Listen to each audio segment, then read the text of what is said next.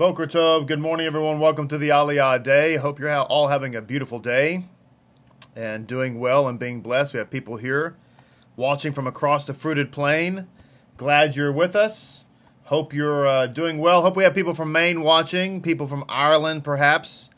We have people who watch. We have lots of people from Canada, which is great. So, to all of our Canadian friends, uh, we welcome you. Glad you're here and uh, hope you're doing well. Baruch Hashem.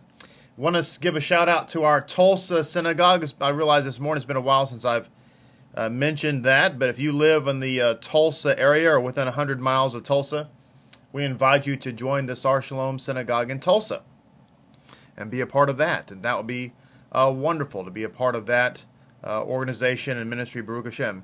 It's also been quite a while since I've said anything about our folks down in Mo- Mobile, Alabama. Um, and uh, Tashana, who's watching from Jamaica, I just saw that pop up. Welcome. We have a couple of folks who watch from Jamaica, and uh, that's good. So we have Jamaicans. We have a tie to personal family ties to Jamaica, Jamaica as we call it, Kingston to be specific. So uh, welcome everybody. Glad you're here. So anyway, going back to Mobile, Alabama, our Mobile folks. Hopefully they're still watching. Hmm. Gina, there she is from Mobile. Glad you're here. There you are. Baruch Hashem. It's wonderful to have people watch from uh, Mobile. We need to get the Mobile, Alabama thing going.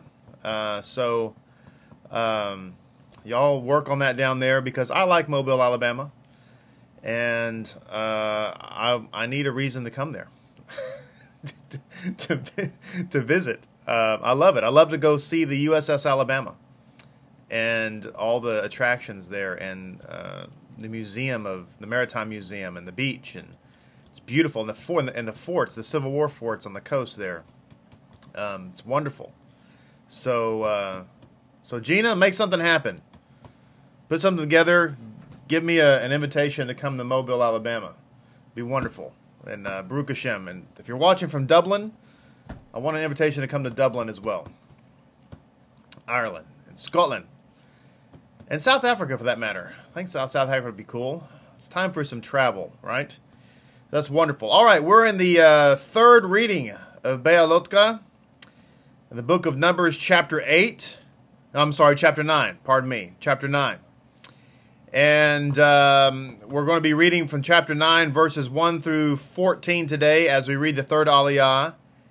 And uh, then we will uh, get to some insights. We have several insights today. Some of our uh, very interesting and, and kind of uh, general in nature to some Musar topics. But let's let's dive in here and see. Chapter nine. The word of Adonai says, Adonai spoke to Moshe in the wilderness of Sinai in the second year from their exodus from the land of Mitzrayim in the first month, saying, The children of Israel shall make the Pesach offering in its appointed time. On the fourteenth day of this month in the afternoon shall you make it. It is in its appointed time, rather, according to all its decrees and laws shall you make it. Moshe spoke to the children of Israel to make the Pesach offering. They made the Pesach offering in the first month, on the fourteenth day of the month, in the afternoon, in the wilderness of Sinai, according to everything that Adonai commanded Moshe, so the children of Israel did. There were men who had been contaminated by a human corpse and could not make the Pesach offering on that day. So they approached Moshe and Aaron on that day. Those men said to him, We are contaminated through a human corpse. Why should we be diminished by not offering Adonai's offering in its appointed time among the children of Israel? Now, just to push pause here for a moment, this, of course, is talking about Pesach Sheni, the second Pesach, which is on the 14th, uh, uh, the evening of the 14th of Iyar. It is a one day event, as it were. And even though it's the Pesach, um, it is not unleavened bread. What do I mean by that? Well, you have Pesach, and then you have on Pesach, we have to get the chametz out, and we can't have any chametz. We can only eat matzah. The second Pesach, Pesach Sheni, is just Pesach. It's not the Feast of Unleavened Bread. So if you're going to have Pesach Sheni, you're going to have the Pesach Seder but you're not necessarily going to have to rid your home of the uh, chametz, and you're not going to be without chametz for a whole week because the feast of unleavened bread is there's no there's no second feast of unleavened bread, nor is there a second feast of first fruits. There's only the the second feast of Pesach, which is of course called Pesach Sheni.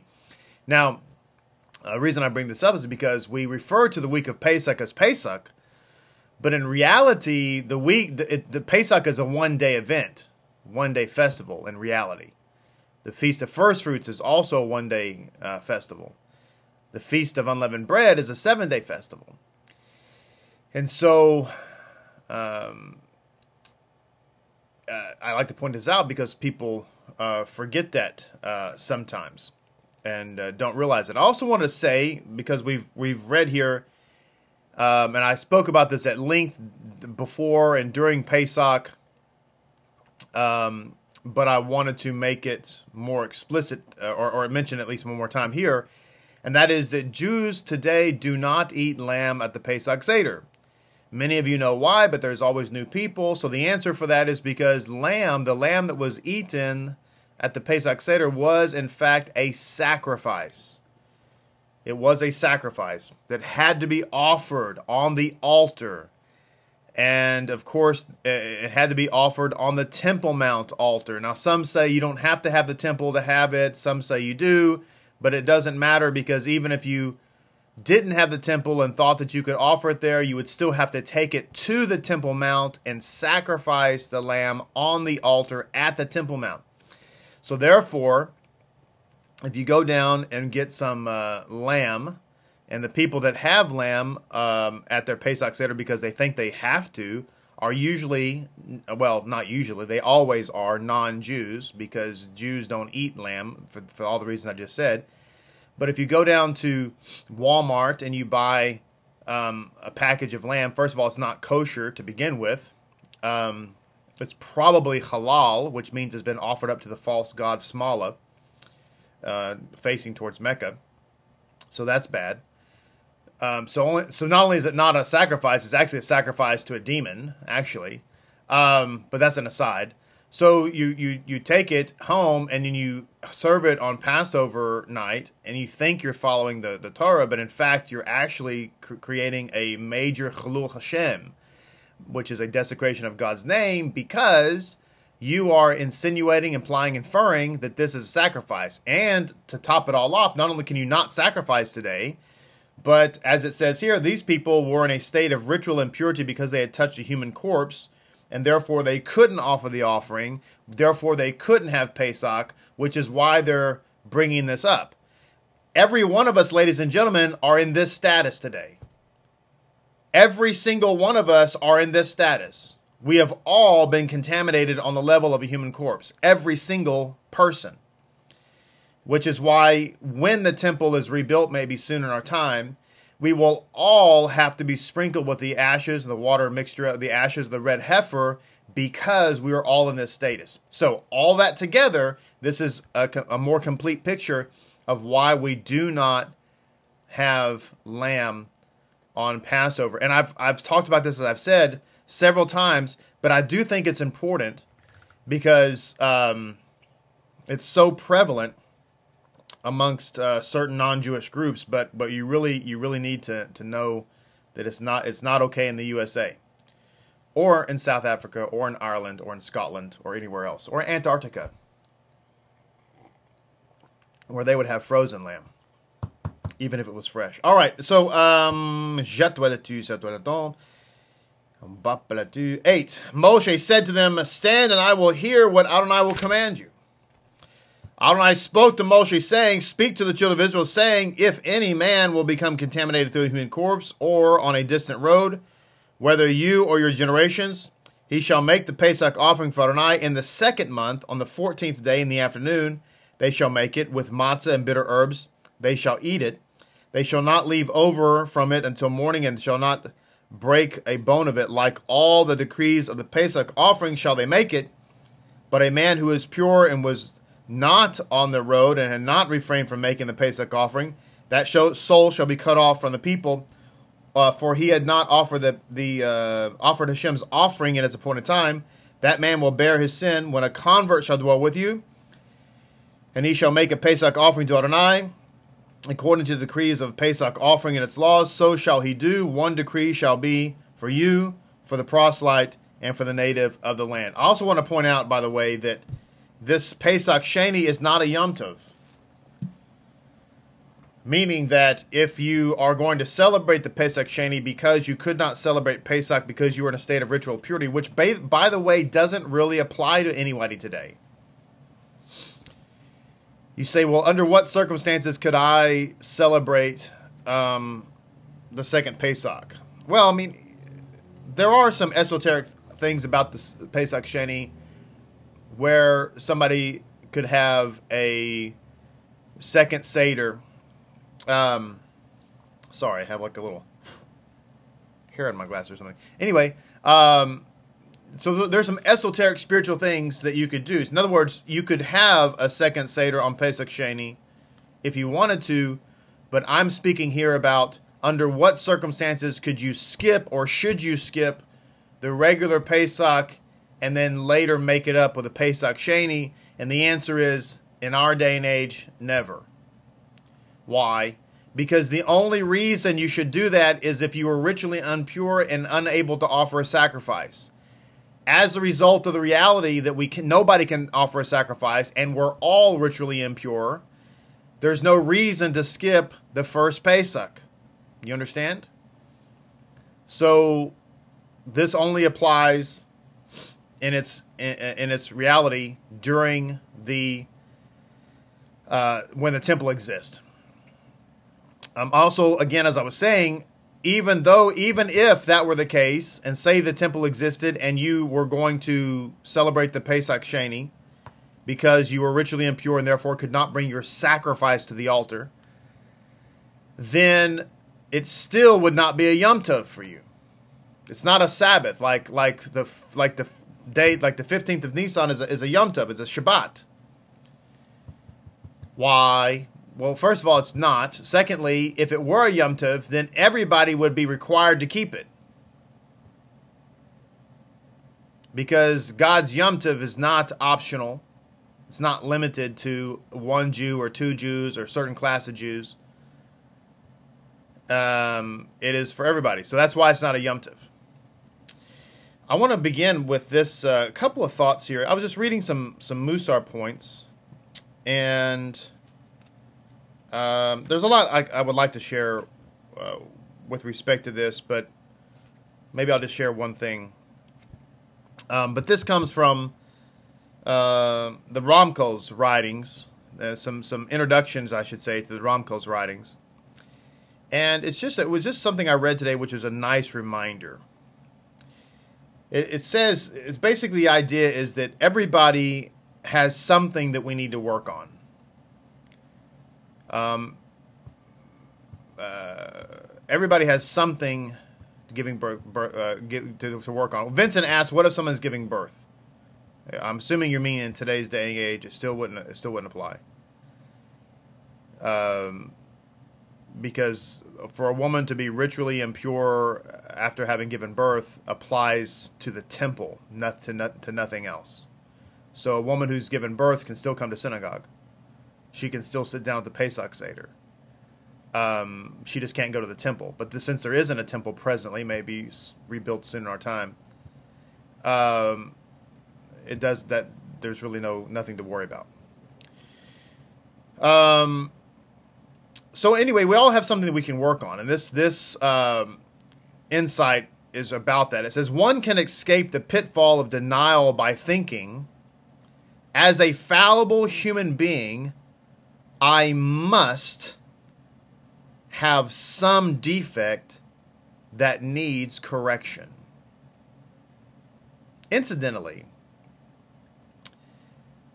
I've I've come to believe that the single most important phrase that we could put in front of us on a regular basis, have in the forefront of our mind, and maybe literally put in front of us, like put it on a, on a sticky note and stick it on our bathroom mirror,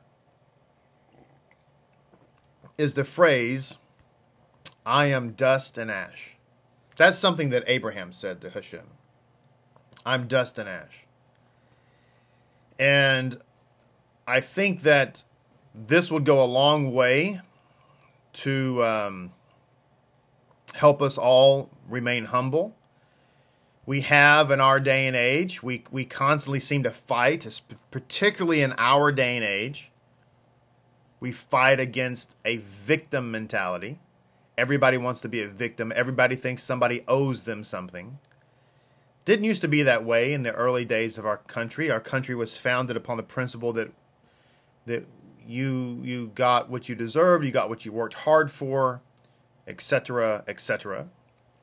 Um, there's a lot of uh, narratives going along around these days which are completely and utterly false, um, uh, that are completely uh, devoid of any historical reality or truth whatsoever. Um, by the way, I just have to say this: the study of history is critical for our our youths of, of today, our not just our youths but our adults. Did you know that um, you know everybody is is against Civil War monuments these days um, because people don't know any any history whatsoever, and so they want to tear down um, history. They want to tear down, tear down tear down monuments. And I read an article the other day that the um, the Black Lives Matter, uh, you know, protesters or whatever, vandalized and defaced the monument. I think it might have been in Washington D.C. I'm not exactly sure, but they defaced and vandalized the monument to the 54th Massachusetts. The 54th Massachusetts. Now, some of you are thinking to yourself, um, well, it's a Civil War monument, so, so yeah, Yeah, so the 54th Massachusetts. First of all, that's a union that was a union, a federal unit. In other words, they were fighting for the North. That's number 1. Number 2, it was an all-black regiment. Now I'll let you just do a Selah moment on that. But back to my point. One can escape the pitfall of denial by thinking, as a fallible human being, I must have some defects that need correction and constantly alert to their detection. So we're all dust and ash. This prevents us from having a victim mentality because if you're dust and ash, you don't have any rights. You don't nobody you don't deserve anything. You're nobody's victim because you're under everybody's feet. And by the way, you say you're under everybody's feet. Well, everybody's dust and ash, so actually we're not under anybody's feet. We're all in this together, meaning we're all dust and ash. Aha! But I digress. So, so basically, we we have to understand that there's always something we can work on. Always something we can work on. So it says Rabbi Levi Yitzhak of Berdichev was once standing at his doorway when a cobbler passed by looking for work. When a cobbler passed by and looking for work. It says, He said to Rabbi Levi Yitzhak, You must have something that needs fixing, don't you? And Rebbe, the Rabbi Levi Yitzhak tearfully turned to his wife and said, See, even he can tell. I thought that was a really poignant um, insight for us to consider in light of um, what I was just saying. So another insight from the Gutnick Chumash, going back to the lamp, to the lamp, the lamp lighting. It says, "On these words, Aaron did so." And from verse three, chapter eight, and verse three, Rashi writes, "This tells the tells the praise of Aaron." that he did not deviate from God's commandment.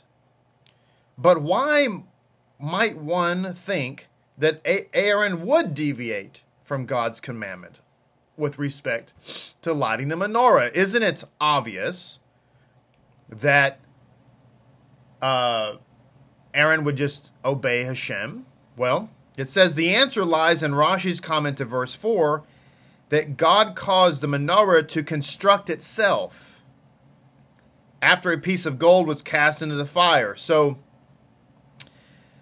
uh, as you might recall from Shemot 25:31, that the menorah is supposed to be hammered out uh, from a single a single piece of gold. It's practically humanly impossible to do that. So the question became how was the menorah made if it was practically humanly impossible to do it? And the answer is is that he took a chunk of gold, cast it into the fire, and Hashem supernaturally created the menorah. Now, there's a lot that we could say about that with respect to the menorah and uh, to Yeshua, etc., etc. But we'll leave that there for a moment. So it says, being that the menorah was manufactured by heaven with minimal human effort, one might come to the conclusion that the details of how it was lit by a human being were also of minimal importance, for this was merely to cause the menorah to elicit its heavenly light. Nevertheless, Aaron did not deviate from God's command, even when, logically speaking, the details appeared to be irrelevant, and therefore the Torah tells the praise of Aaron. So, using this to look at the concept of we're called to light people's fires, you could say, well, you could make the argument, and rightly so, that well, Hashem lights people. It's it's Hashem who leads people to holiness, and we could talk to them all day long. We could we could talk them through our blue in the face, and it may not necessarily have any effect. And that's true, and that's why we have to be careful, and we have to use wisdom when we're talking to someone. That we're not casting pearls before swine, as the analogy goes that we're not getting into needless debates on Facebook and other um, avenues. But at the same time, we have to do what we can to light the fire. And usually we do that through encouragement and inspiration and trying to help people as best we can.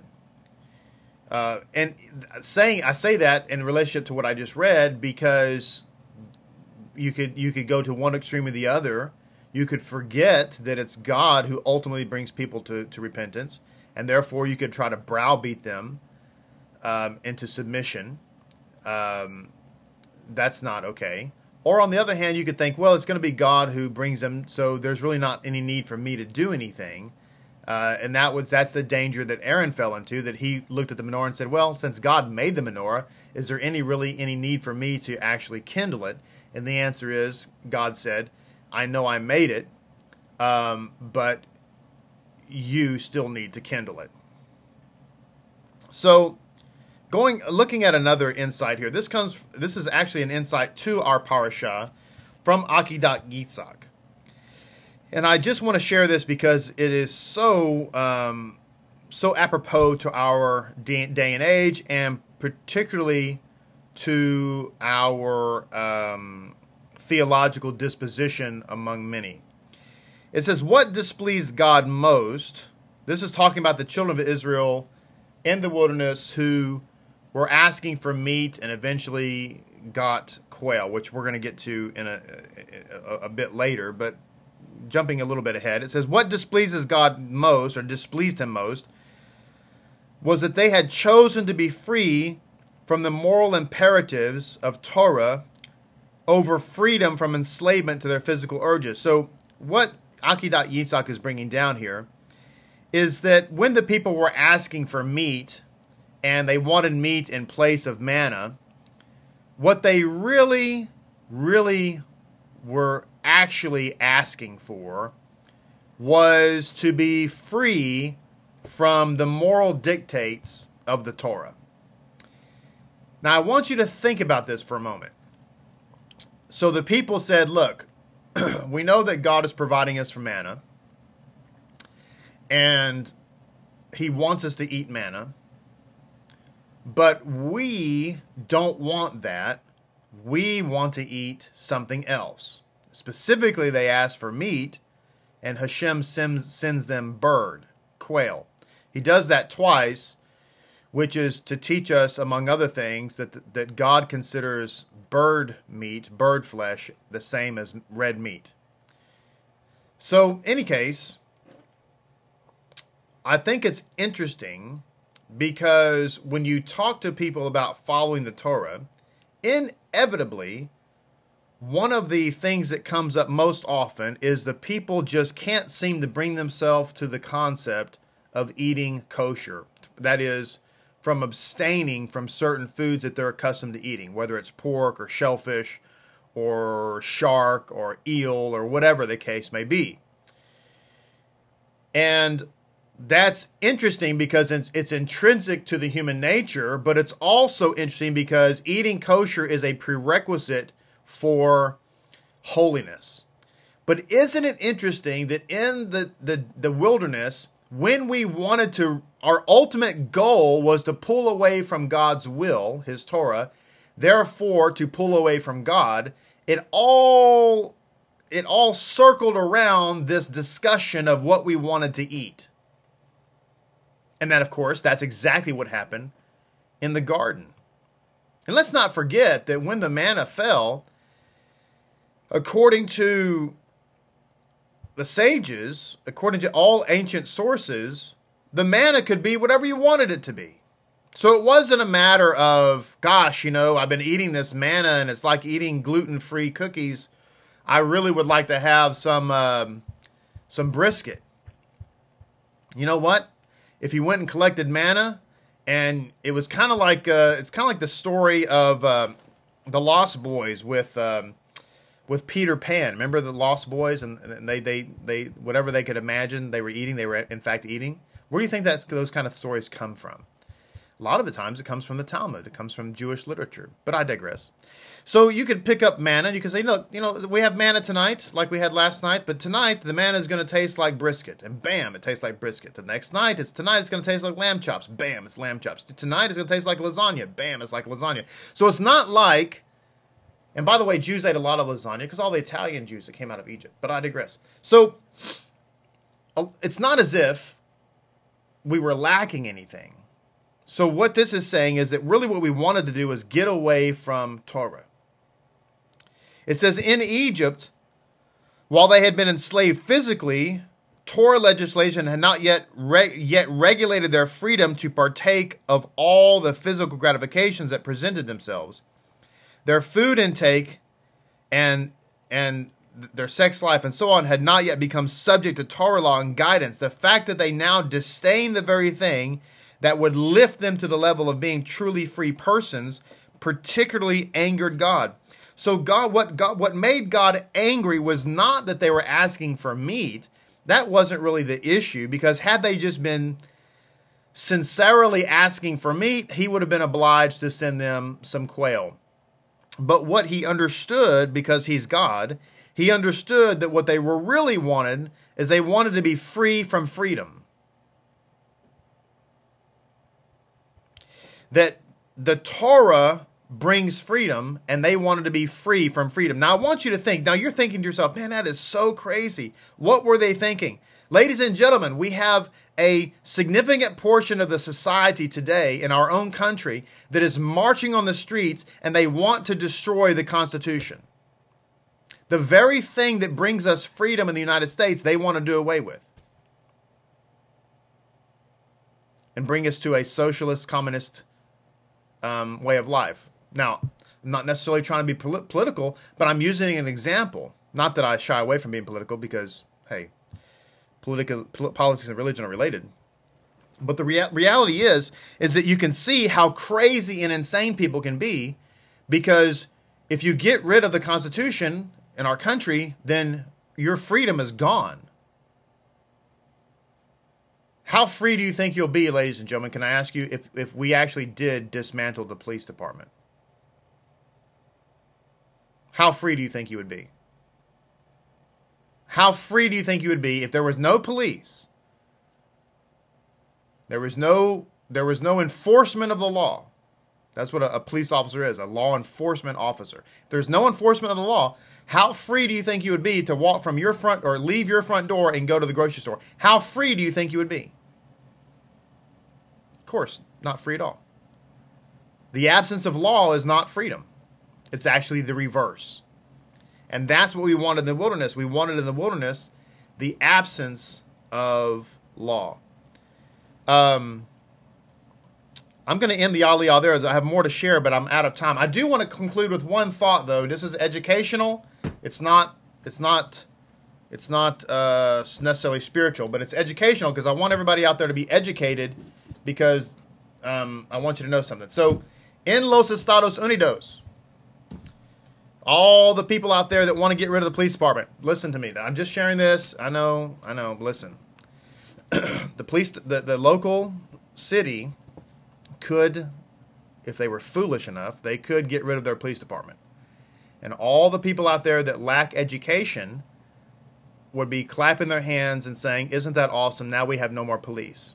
But we live in the United States, and every city is inside of a county and the county, every county has a sheriff's department. And the sheriff is not subject to the mayor. The sheriff is not subject even to the governor of the state. The sheriff is an elective official on his own right. And he's the most powerful person in the county, actually. And so, if the, a city like, say, Dallas didn't have a police department, then it would be the Dallas County Sheriff's Department that would provide law enforcement for the city. So all the people that think that they can just get rid of cops because they can vote them out on the city council need to go back and study basic civics in the United States. End of our Aliyah today. Thank you so much for being a part of it. Hope that was educational. That's what happens when you're here at the Aliyah Day. Get a little bit of Torah and a little bit of uh, history and a little bit of uh, political science.